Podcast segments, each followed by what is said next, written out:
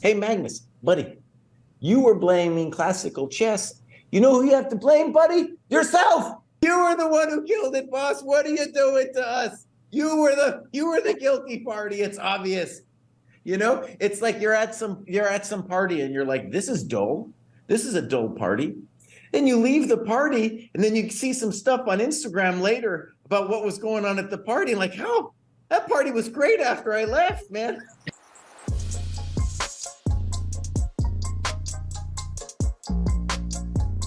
Well, here we go. Welcome to Dojo Talks. Today we're doing another recap of the Ding Nepomniachtchi World Championship match.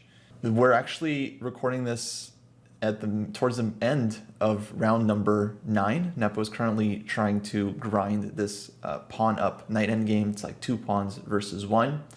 Um, the guys here are thinking that it's very likely going to be a draw. So we're kind of recording this podcast with that assumption. But um, if something happens live while we're recording, we're we're just going to deal with it. Um, but we're thinking it's going to be a draw. Current score right now is four and a half to three and a half in favor of Nepo. If today's game is drawn, it'll be five four Nepo with Ding having um, white in in the next game. And uh, yeah, it's been a uh, very, very interesting match so far. We're just going to talk about some of the latest stuff that's happened since our, our last episode, which we recorded after um, game four. If you haven't heard that one, you can check that out as well. Um, so let's uh, let's get into it. First question to you guys. Actually, I just want to know how much have you like been following the games? Um, we, were, we were talking before before we went um, started recording that for me and David, the games have always been over as soon as once we're awake on the on the West Coast, Central. But how much have you guys been like following the the stories and stuff around the match? Well, as is known from the previous shows, I don't consider this a world championship match. I was originally not into watching it at all, but now I've been drawn in. Uh, I told you you would be once once a good game was in. played. And there's been, I mean, how though is the great. There's been some great games when Ding played D5 and I was sitting there scratching my head. Why, dude? Why? And then like minutes, minutes, I, I don't know, it was a long time. Time went by and then it hit me like an epiphany that it was a mating pattern. Pawn was on D5. King was over there on H8 and it was a mating pattern. I was like, oh, and I was so pumped when Ding won that game that then I was all in. I was just all in, man. That was a masterpiece. So um, yes, I have been watching it, and I want to say too. Oftentimes, I don't really like the commentary, you know, but especially when Naroditsky and uh, Anish were doing the commentary, I really loved it. I thought, you know, I was getting something out of it as a player too, which isn't always the case. Uh, so yeah, I'm all in. Nice. So you've seen you've seen a chunk of it live, even. Oh yeah, yeah, yeah, yeah. Yeah. Um, and what's cool too about like let's say the broadcast is let's say you wake up and it's already an hour or so in. Well, you can go back and kind of like do instant replay, and then whenever they're talking about something you don't like, you're like, "God, I'll just fast forward here a little bit." go to the next phase, you know. Catch up. Great, great watching. That, that's what I've been doing. Yeah, I go on. Um, I try to find the YouTube stream of of the main ones, and because you can then you can scroll back on it, and then I try to watch watch from the from the beginning. Um, By the way, everybody, Kostya is a millennial, so he's not waking up until like 10 or 11 St. Louis time over there. Has to have his avocado toast before the day even gets started.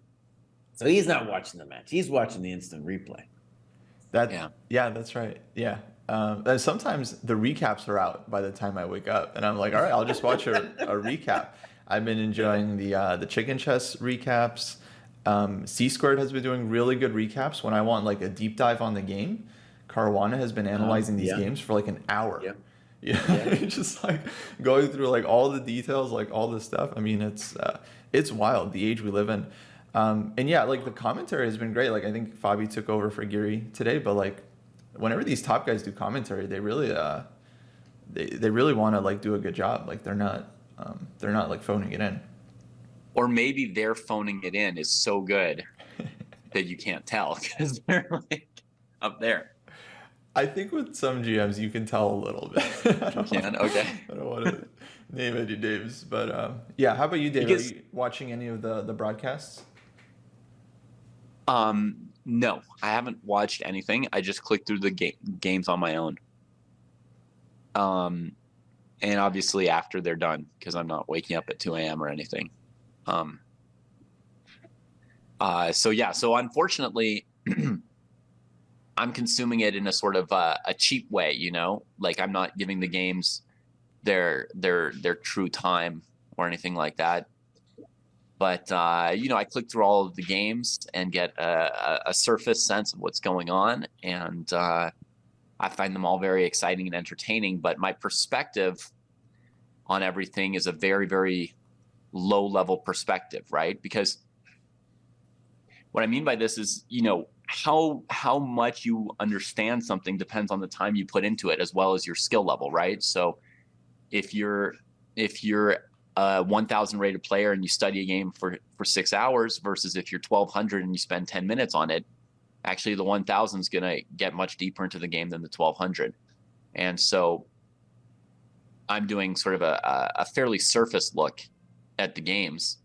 Um, for example, in yesterday's amazing game, I played through the whole game and I was, and I, you know, just at my sort of blah, blah, blah, blah, blah, ooh, exciting, ooh, exciting, ooh, exciting kind of thing, you know. And then I went on Twitter and saw a tweet from Anand where he says, in this position, you know, he missed like an amazing inhuman win. And I looked at it and I was like, oh, it didn't even occur to me that Nepo left his rook hanging for a move there when I played through this game. right. You know that Ding could have taken it because a perpetual was threatened. Right. Like I like I played through that phase of the game for some reason so quickly I didn't even notice a rook was hanging, right? So it's so it means like I might be 2400 but I'm appreciating the game like like somebody who needs their mate in twos or something, right? sub a thousand level because I didn't see that the rook was was hanging for a move. So that really like colors. I think the the time you spend on it really colors how well you appreciate and know it, and it makes me even less qualified than ever to have any opinions on what's going on. But I'm still enjoying it, you know. So you don't have to be good to enjoy it, right? Yeah, that was such a critical moment. Um, I'm going to move us to kind of our first topic, which is a question people have been asking: Is this the best match in in recent history? Um, poor Magnus, he, he gave up the title, and then the very next match is like the most exciting, right? That we, we've like had in in a while. In terms of like just general fan interest, that might be because we have recently experienced huge chess booms, and there's a lot of new people just following chess for the first time. Um, but it definitely feels like people have really gotten into into the match, which is um, very very cool to see. Um, it, so it definitely feels like this is the most exciting one. I mean, in terms of like decisive games, there's there, there's no question if that if that's the, like the major metric for which for many people it, it is going to be whether a match is exciting. Then like draw agreed. Oh, draw agreed. Okay, it's good to know. Um, but uh, yeah, is this also let's say like the best match in in recent history? What do you guys think? Um, we would have to define your word best, but oh, I'll define on, it. Okay, on your let me just say something about your word exciting, then Jesse can define yeah. best for us. There, there are two things that make chess games. Well, there's a couple things that make chess games exciting, but one really important component in chess games being exciting is not knowing who's going to win. So the same holds for a full match, right? Like a full match is more interesting if you don't know who's going to win. And having two players who are really, really close in strength, right? Where it's not so obvious who's better, is obviously going to make things more exciting than having a heavy favorite like when Magnus plays. So right there, removing Magnus obviously makes things more exciting. If Magnus played Nepo again, you would sort of know who was going to win the match, and that would remove much of the drama. All right, Jesse, tell us about best. Okay, so it's first of all, I still regard it as an exhibition match. I got to put it out there. But the reasons it's the most exciting match in really, if you think about just world championship matches, especially well in my lifetime, it's the most it's the most exciting. If you know, going back to Fischer Spassky in the sense that a couple things are happening. One, we one of the things this is highlighting. First of all, we got to say is how Magnus, being a machine, the machine that he is, took out a lot of the flavor and spice of both chess and classical chess. So, for example, Magnus had a huge team which basically ended 1e4 from Nepo. Just cut it out. Boom, you're done, Nepo, right? Magnus also as a chess player doesn't really have any obvious weaknesses. Both of these guys have obvious weaknesses that even a chump GM like me can diagnose, right? So the weaknesses are part of the storyline and are part of the match. And it's like, oh no, which weakness is going to be more important in the long run? You know, which weakness is going to show it? So there's like this element where Magnus keep was always playing the percentages and that's what the professional would do right i'm not going to give you any love as either white or black and it's going to be a grind. I'm going to take it to the grinding positions because i know you're terrible at those. Just going to wreck you. And he annihilated nepo. I mean it was just annihilation. So then we come here and oh dude ding is playing like he's going for it. And and nepo is taking on the challenge right? This last game they had yesterday where they play this nimzo with rook a2 Oh, I'll tell you, my friends, it doesn't get any spicier than that. no, I'm going to go ahead and say, in terms of world championship prep, that is the spiciest that has ever been played in a world championship match. now, I, I, yeah, I'm willing to be wrong on that. People can throw other games at me, but that was spicy. That was pure spice. Uh, and so, yeah, obviously, and what what is that part of? Part of it is the influence of Rapport on the match right? That guy's insane. And he's influencing him being not only in the prep, but like imagine you hang out and get locked in a room with Rapport for a couple days. You're going to come out a different person, my friend. You're not going to be the same person after that. He's going to change you. You That's know? very interesting. Yeah, because Richie, he is known for like these like weird opening ideas. But I noticed in a lot of games, like they actually work out. He gets a strategically like winning position. But okay, then the game gets complicated. There's tactics like he doesn't always win. So if you take like his creative ideas, you give it to uh, let's say slightly stronger player Ding, who can actually like crush some of these positions. Like it's actually very very interesting combo. Um, so their their partnership has definitely been one of the, the highlights of, of the match. Yeah, for um, sure, man. Wait, so Jesse, did you?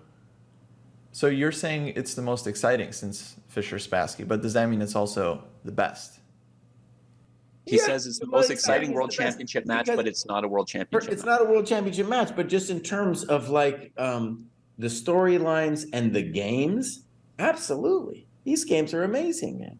These games are absolutely stunning. Everyone's fighting chess. It doesn't look like the whole thing with world championship matches. And let's just say this is a hilarious thing about Magnus. Hey, Magnus, buddy, you were blaming classical chess. You know who you have to blame, buddy? Yourself. You were the one who killed it.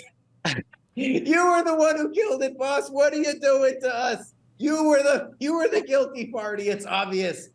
You know, it's like you're at some you're at some party and you're like, this is dull. This is a dull party.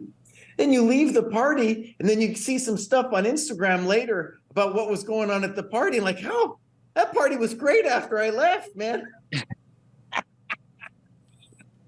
That's what's going on in this match, dude.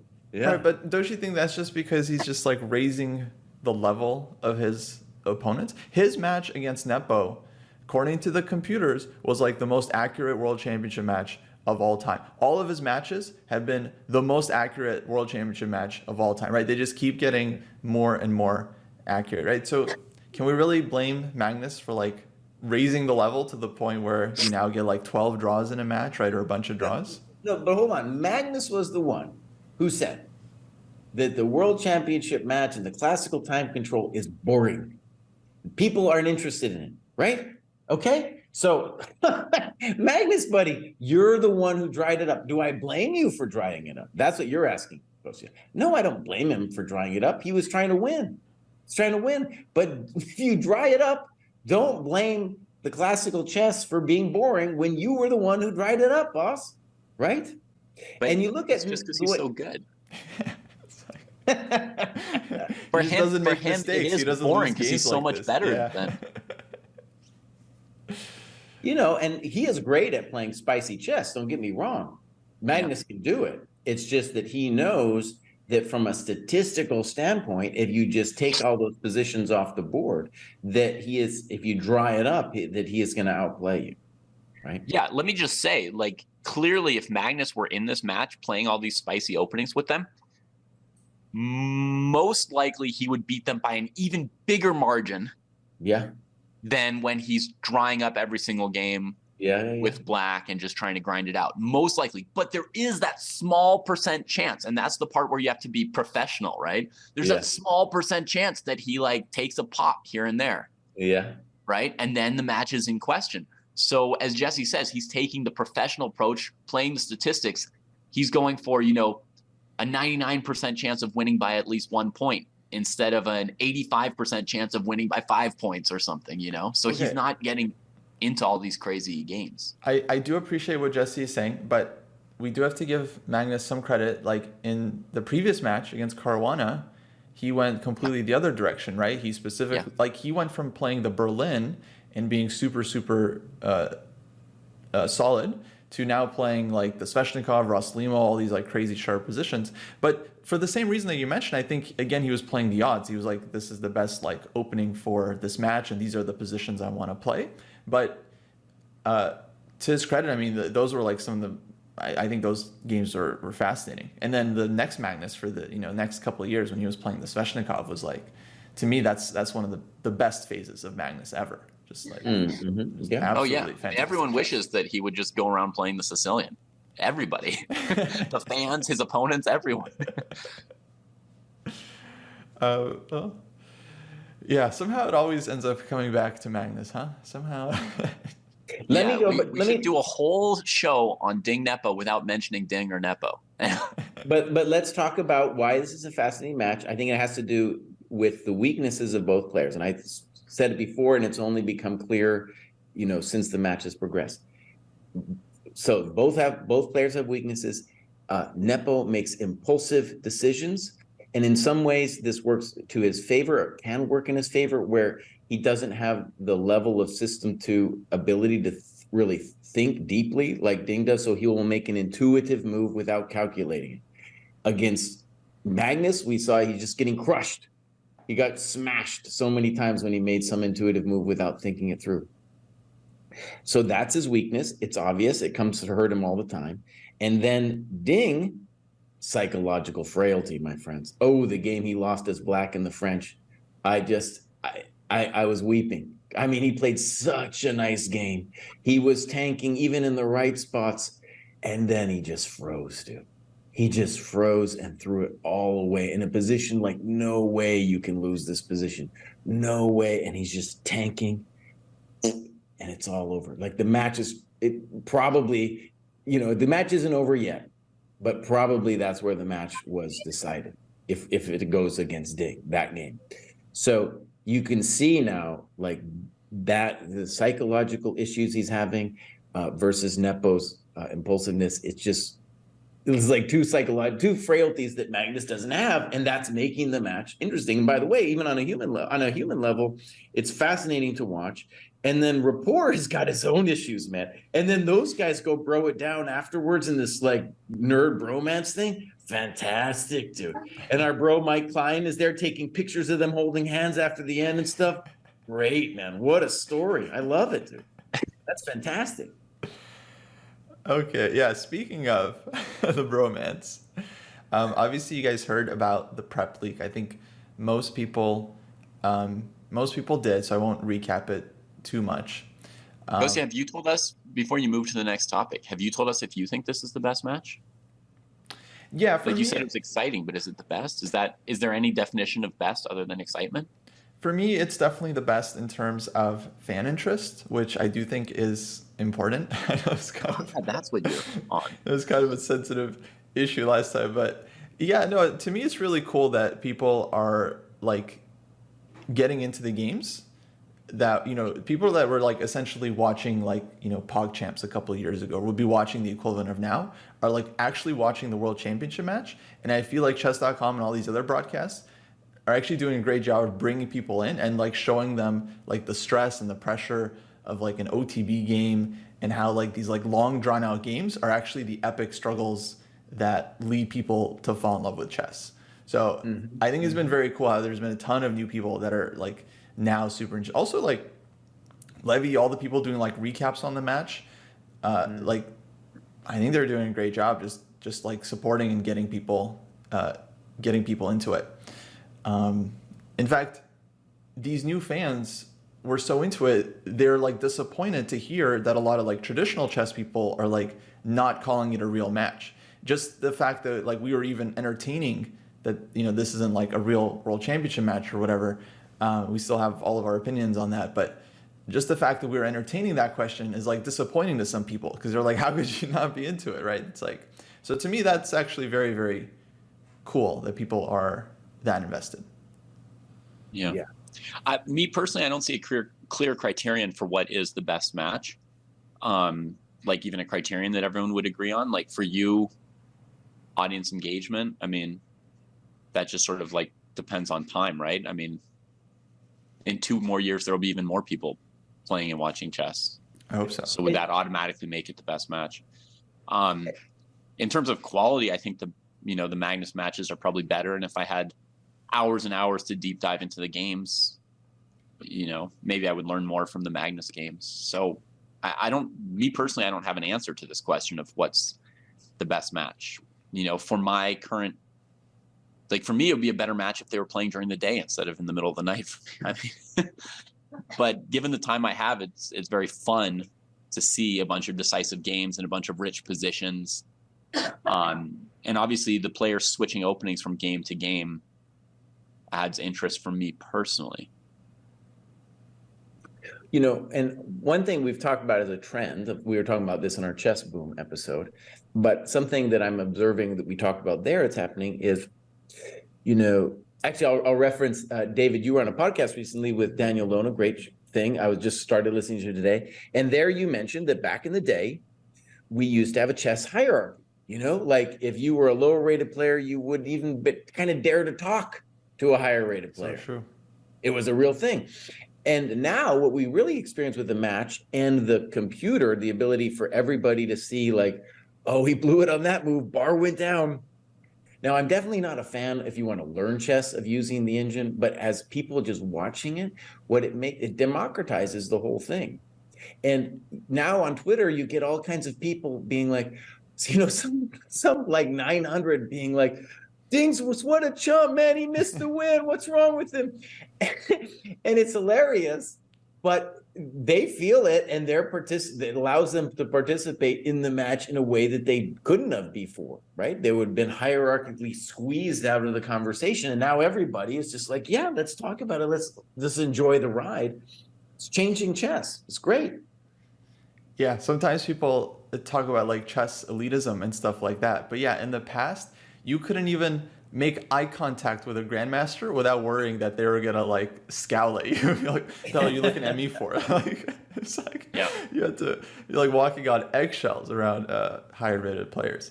Uh, yeah. I mean, th- those were fun days.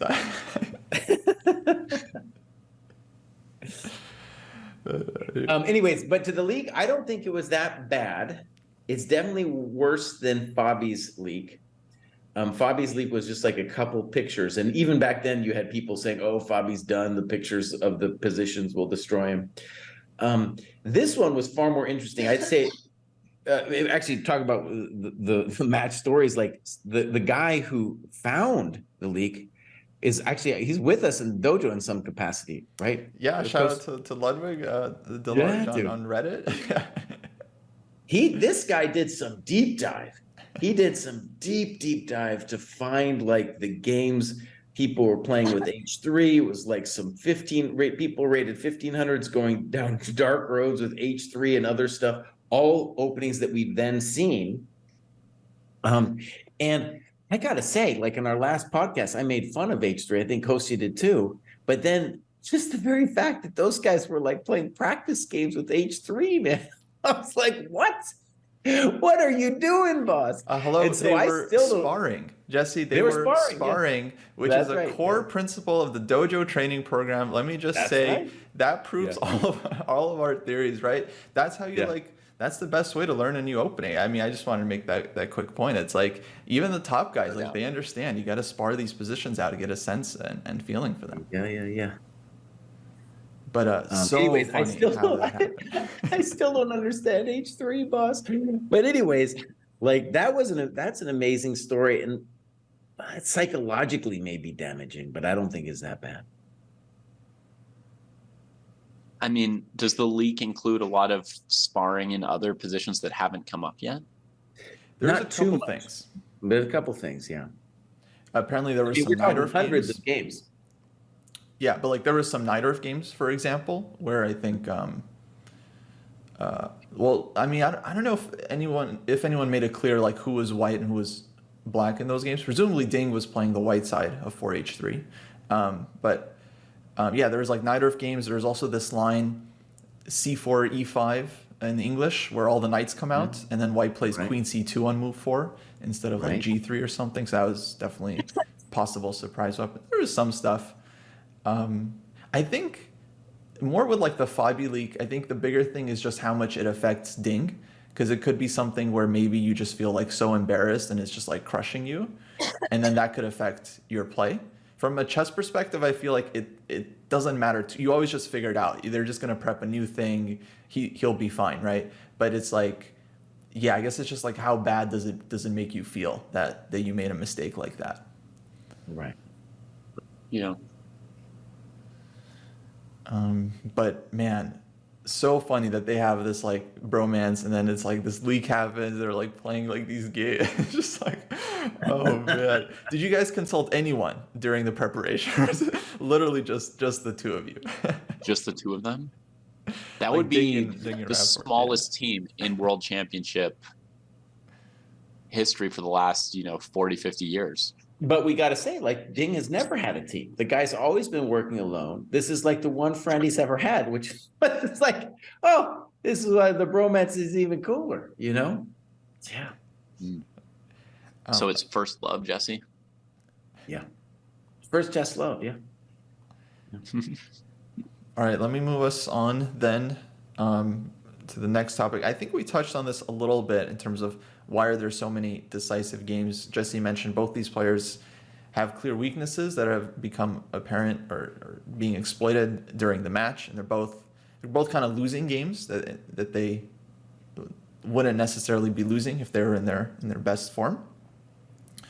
Um, which to me makes makes sense. There's also, of course, just the added pressure of it being a world championship match. It's also just a weird situation. I don't know if many people have thought about this, but like normally at a tournament, you you're not the only game on the stage, right? That's like a very unique experience. Um, and Nepo, I know he's played like matches before. I remember he played this like match with Andreikin you know, many years ago.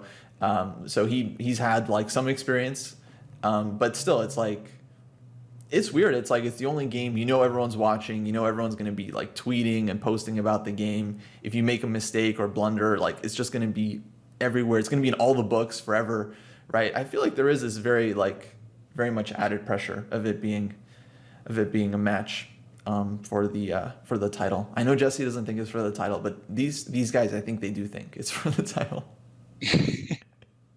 I mean, it certainly matters to them because like whoever wins is even going to play the next world championship match. Like they, yeah, they understand it puts them in a certain situation to win this thing. But well, um, but I don't think the pressure would be the main reason that there's a lot of decisive results, I would think the main reason is actually confidence. I think each of them believes they can beat the other person. So when they're playing the game, they're trying to win instead of trying to draw. It's interesting. And point. I think what what one of the things that really kills modern classical chess, other than Magnus's skill level, is the fact that you've got like heaps of people trying to kill the game.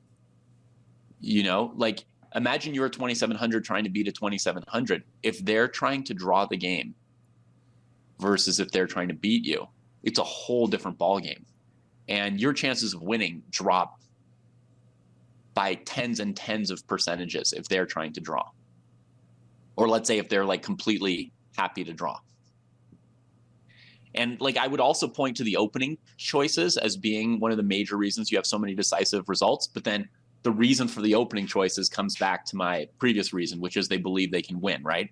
So the way the openings are creating more decisive results is they're playing different openings, right? If you play the same opening every single game, then the computer prep goes deeper down and you get more dialed in and you've got sparring games in already, even within the match. Much less, you know, you go home and maybe spar it a couple extra times in some blitz games to make sure you've got the ideas down. Um, and then it just gets harder and harder to beat you in that position, right? Like the chances of beating you go from 10% to 8% to 6% to 4% to 2% as you get like really dialed in on it. The, but the reason they're playing all these different openings is because they believe they can beat the other person because nobody's like, oh, now I just have to kill the match and like try and draw a bunch. Yeah, that's interesting. That's no, I, I think there might be something to that because um, you also get, I would argue, a similar situation when you do have a low rated player, but in they're in a must win situation, so they kind of have this. They kind of get this confidence just by default because like they have to win the game, so it's like they're they're much more willing to push to push a lot harder. Um, so, yeah, I think there's definitely something to that. All right, final predictions. Okay. All right, I'll go first. You ding, buddy. Let's bring it, man. You've been playing the best chess. Clearly, you are the better chess player. Okay? Your opponent psychologically stronger than you, not chess wise stronger. So I got it. I'm rooting for you, buddy. Even though it, you know, if if we were betting, it would be hard to bet on you at this point. Okay, but I'm rooting for you, man. I'm rooting for you, strong. I'm all, I, I I believe in chess talent. I enjoy chess talent. When I see a move like D5, man, that's, I'm ready. I'm all in, buddy. So Dan, you got to bring it through, boss. That's my final word here. Okay, less of a prediction, more of a plea, but uh, I think we'll yeah. we'll take it.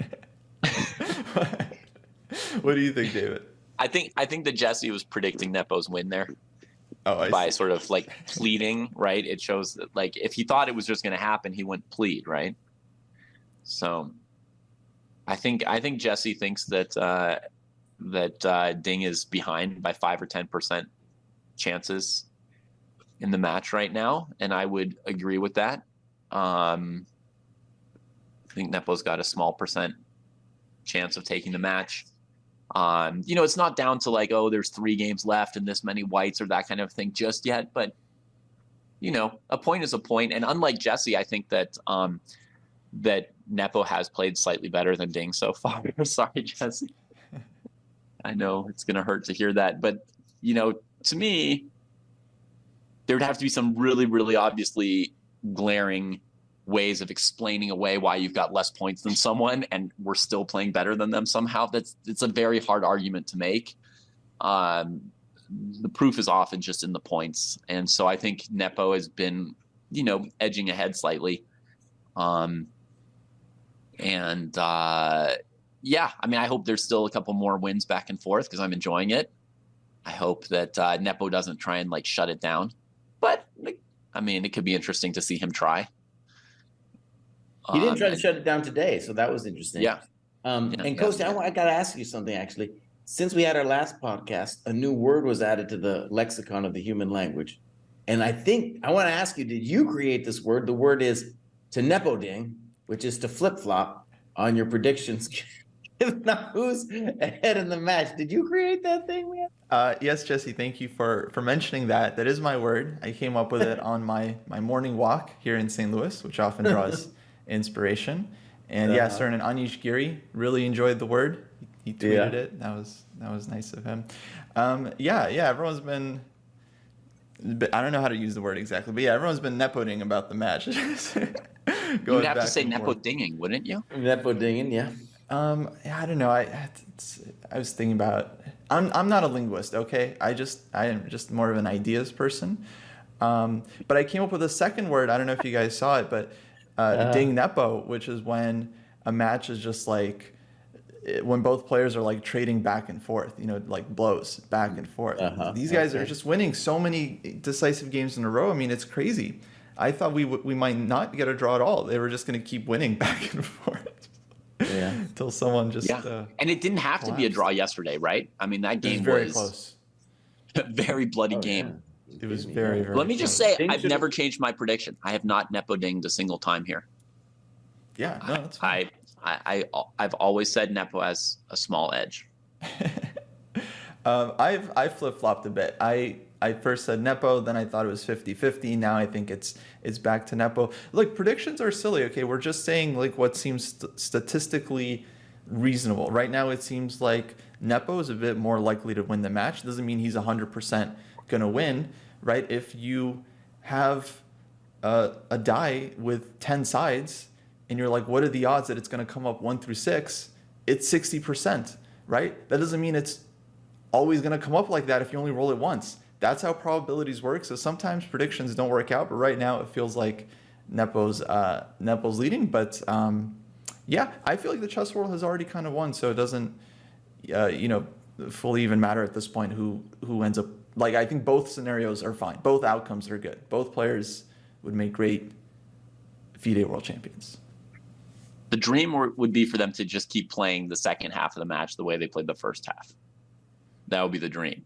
Just no holds barred. Just keep going for it. yeah or for like for them to postpone the match something happens then they got to postpone it for a year play like a second match cool. Oh, you can't get enough already. Yeah, that'd be great. Um, they should do a world championship match every year with the two best players. I don't know. Um, I think that's that's gonna do it for uh, the recap. We'll be back, I think, after the match is over for maybe a last closing recap. But uh, yeah, that's gonna do it. Thanks for thanks for listening, folks.